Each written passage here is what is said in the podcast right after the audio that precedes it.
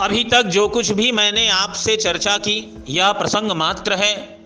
और अब हम लोग कविता की लाइनों को देखेंगे।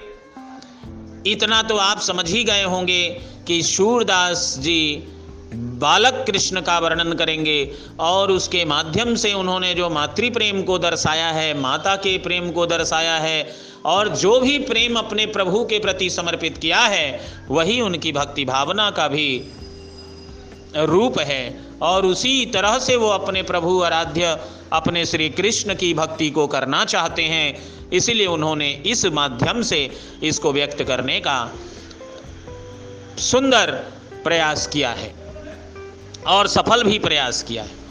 आइए देखते हैं उन्होंने पहला दृश्य क्या खींचा। उन्होंने पहला दृश्य यह खींचा कि मैया मोही दाऊ बहुत खिझायो। बालक कृष्ण, बलराम अपने बड़े भाई बलराम के साथ, बालक बलराम के साथ, बाहर में ग्वाल बालों के साथ मिलकर खेल रहे हैं और उस खेल खेल में सारे बच्चे मिलकर श्री कृष्ण को चिढ़ाते हैं, खिझाते हैं खिझाते हैं, लाइन देखिए।